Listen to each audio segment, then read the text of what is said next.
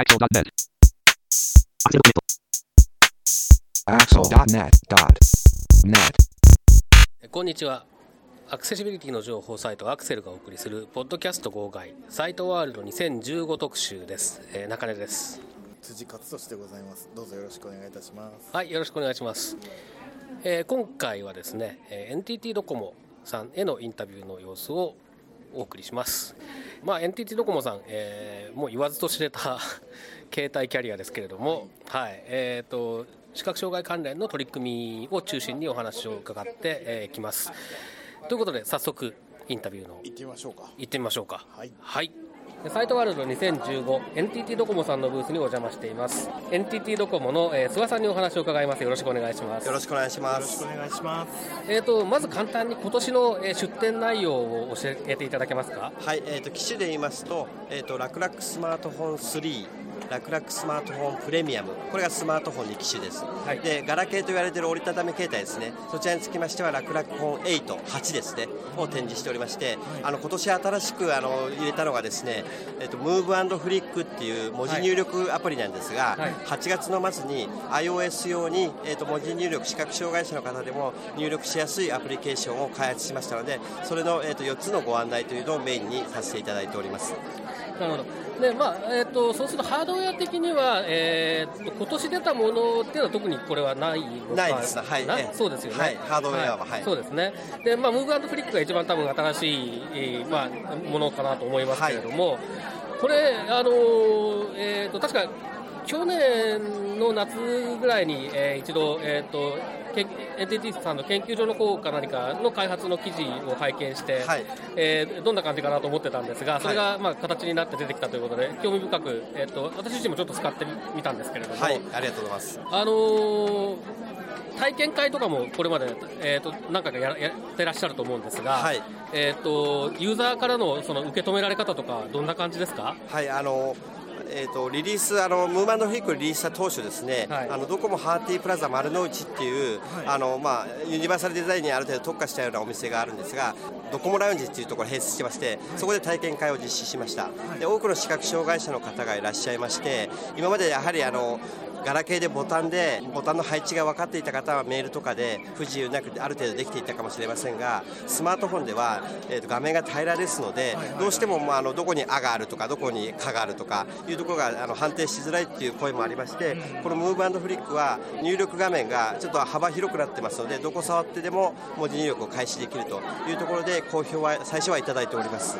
ただですねあのやはりみ皆さんいろいろ使っていただくとひらがなの入力はいいんですけども漢字の変換とか、うん。どんどんどんどんレベルを皆さん要求されるので、その点ではちょっと漢字変換が今ちょっと,、えー、と右の側面のちょっといじくったりとか、若干操作性が、えー、と厳しいねという声を頂戴しまして、い、ろいろとあの研究側の技術側がですね時期のあの回収の段階でいろんな声を今集めてどこまで反映できるかというのを検討している段階ですのであの実際はどこまであの操作性が向上するかというところは微妙ですけどもあのいろんな方の声は、えー、といろいろ拾ってですねそれを技術面で反映してあの皆さんがより使いやすい、えー、とアプリケーションになるように工夫をしていきたいと思っております。で、えーとまあ、確かにその周囲の声を聞いていてもその、えー、とひらがなの入力は、えー、と慣れると早いねっていう声もありますし、ただ漢字変換になってくるとやっぱりその、変換辞書のなんかユーザー登録ができるといいよねとか、、はい。ろんな声が確かに出てきていて、はい。まああのー当初期待されていまあ、我々の中でも多分期待していた人にとってはやはり入力しやすいという意味では期待通りだったけれどもそれだったらもう日常的に使いたいっていうことになると、はい。どうしても要求事項が上がってくるのかなっていう感じがするんですけれども、まあ、じゃあ今後、まあ、あの具体的な予定ははっきりしていないにしても、えー、と改善へ向けた、えー検討はされているというようはない状況なんですね。はい、そうです。で、ドコモもですね、まあ、我々もいろんなサービスをあの提供するときに、どういった方をターゲットにするかというところによって、正直オールマイティのものは、えっ、となかなか難しいと思ってまして、はい。あのある程度ターゲットを絞ってまずは提供すると、それによってあとはまあ声が多いものについては回収するといったように、最初からちょっと100点のものを作るというのは正直難しいと思ってますので、あの皆様の声をもとにいろいろ改善していきたいというのはえっ、と変わらずえっ、と実施してしていきたいと思っております。このムーブフリックっていうのはもともと視覚障害者がやっぱりやはり主なターゲットなんですか？えそうですね。はい。あの文字入力を、えーと、はい、その赤さだとかボタン配置を気にせずにスタートを、えーと、視覚障害の方でも、えー、しやすくしたっていうのがメインですね。これなんかあのちょっと使ってみた印象だと視覚障害がなくてもそのなんですか画面をそんなにちゃんと見てなくて使うっていうような用途があるのかなとちょっと思ったりもしたんですけれどもあんまりそこはそそちらというよりはやはり視覚障害者というそうですね、まあ、視覚障害者プラスあと、はい、あの一回タップするとですね、はい、えー、と文字がちょっと大きくなるのであの年配の方とかあの弱視の方とか、はい、そういった方でも文字が大きく出るので見やすくするっていうところも取り組みとしてはあります。なるほど。はい、はいえーとまあ、ムーブアンドフリックに関してはこんなところかなと思うんですが、はい、えーとまあ、楽々本シリーズに関しては、まあ、特に新機種がは今年は、えー、ないということなんですが、はい、最近その、えー、ドコモさんも iPhone を取り扱いをし始めて、はい、その視覚障害者を中心にやはり iPhone に対するニーズみたいなものは多いような印象を受けてらっしゃいますか？はいあのやはりあのアクセシビリティが iPhone はあの非常にもともとアメリカの AD 法とかもあってあの機能としては高いかなと思っておりまして、はい、今まで私どももドコモのハーティー講座ということで楽々スマートフォンの体験講座っていうのを実施してましたけどもやはりあの、まあ、ムーブフリックもそうですし iPhone を取り扱って以降あのそういう視覚障害者の方の iPhone の講座のニーズというのも多いので、えーと、この年末か年明けぐらいから、えーと、ドコモもですね iPhone 向けのそのハーティー講座っていうのを今検討してまして、ね、実際の運用はおそらく来年度4月以降になりますけども、はいはい、トライアルでいくつか、えーと、年末年始ぐらいからスタートできたらなっていうので今準備を進めているところです。でそれをなぜかと言いますとやはりあのサポート解除される方が iPhone を使っている方も多いので教える人が慣れてる機能というところで、やはりあの楽々フォンですとあの年配の方とか限られた方なのでその楽々フォンのサポートする方がなかなか周りにいないというところで iPhone はそういう需要もあってあの進めていくべきかなというふうに考えております。やっぱりそのムーブアウトフリックが、えーと、iOS 版が出て、Android 版が、まあ、現状では出ていないっていうのも、その辺のあの動向とかもあるんでしょうか、えーと、ちょっと開発のことを詳しくはちょっと私もあの聞いてないんですけども、はい。はい、あの今回のあのムーバーフリックをアンドロイド版に作り変えるのは結構なあの大変な稼働がかかるというところで、それでちょっと正直今のところは断念しているというところで、あのムーバーフリックがもう本当にあの本当にいいものだというお客様からの声があればアンドロイド版の開発を検討するとかいうふうにはなるでしょうけども、今現在はそこまでには正直至ってないという段階です。でまあ実際のそのえっ、ー、と使用ユーザーの動向からしてもえっ、ー、とまあ、楽々スマートフォンはアンドロイドベースであるとしても、まあ、それは置いといたとしても、アンドロイドよりも iOS の方が視覚障害者のユーザーが多そうだというようなことは、多分そうです。今のところそういうふうにあの周りから聞いてると、聞いております。はい、はい、なるほど。でもそのあれですね iPhone, iPhone を使った、えー、講座というのが増えてくると、まあ、実際に使ってみてから、えーと購入するとかっていうようなチャンスが増えてくるでしょうからそうですね。それはすごくいいあのありがたいと思う人が多いんじゃないですかね。やはりドコモショップですと、はい、なかなかご案内にも限界あるので、はいはい、あのいろんな団体視覚障害者の団体とかもありますのでそちらと連携しながらまずは体験してみてあ、これ使ってみたいなというふうになって購入していただくっていうのでいきなりやっぱり買っていただくとやっぱりあのガラケーの方が良かったとかいうので、あのもう急に例えば電話も取れないとかいうなるといけないので もう電話の書き方受け方っていう最低限のところを講座でやってみて、はい、あとはちょっとその、まあ、高度になりますけどもムーブアンドリックとか、はい、そういうなんかリテラシーが高い人向けにっていうので、まあ、そこはあの使い分けてちょっと講座もできたらなっていうので、まずはその基礎編っていうところでなんかスタートできたらなっていうふうに今のところ考えております、なるほど。じゃあまあ来年度、えー、来年の初めからまあ来年度にかけてですね、はい、えー、そういった動きが出てきそうだと、はい、いうことで、えー、楽しみにしていけますということですね。はい、やはりあの今もこう楽々本のこうなんていうか